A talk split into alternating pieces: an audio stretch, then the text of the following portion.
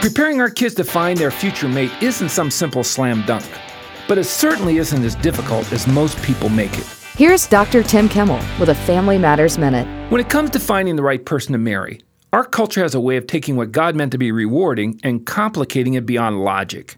If we take our cues from society and raise our children to be the center of their universe, we shouldn't be surprised to find them obsessed with marrying a person who meets their unrealistic expectations and complements their selfish egos. Or we can raise kids who have great character, see others as more important than themselves, aren't afraid of hard work, handle money properly, and know how to fight fair. The very stuff that make our children great assets on their wedding day.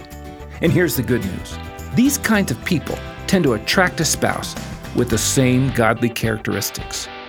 Dr. Tim Kimmel has a section on his website that answers frequently asked questions.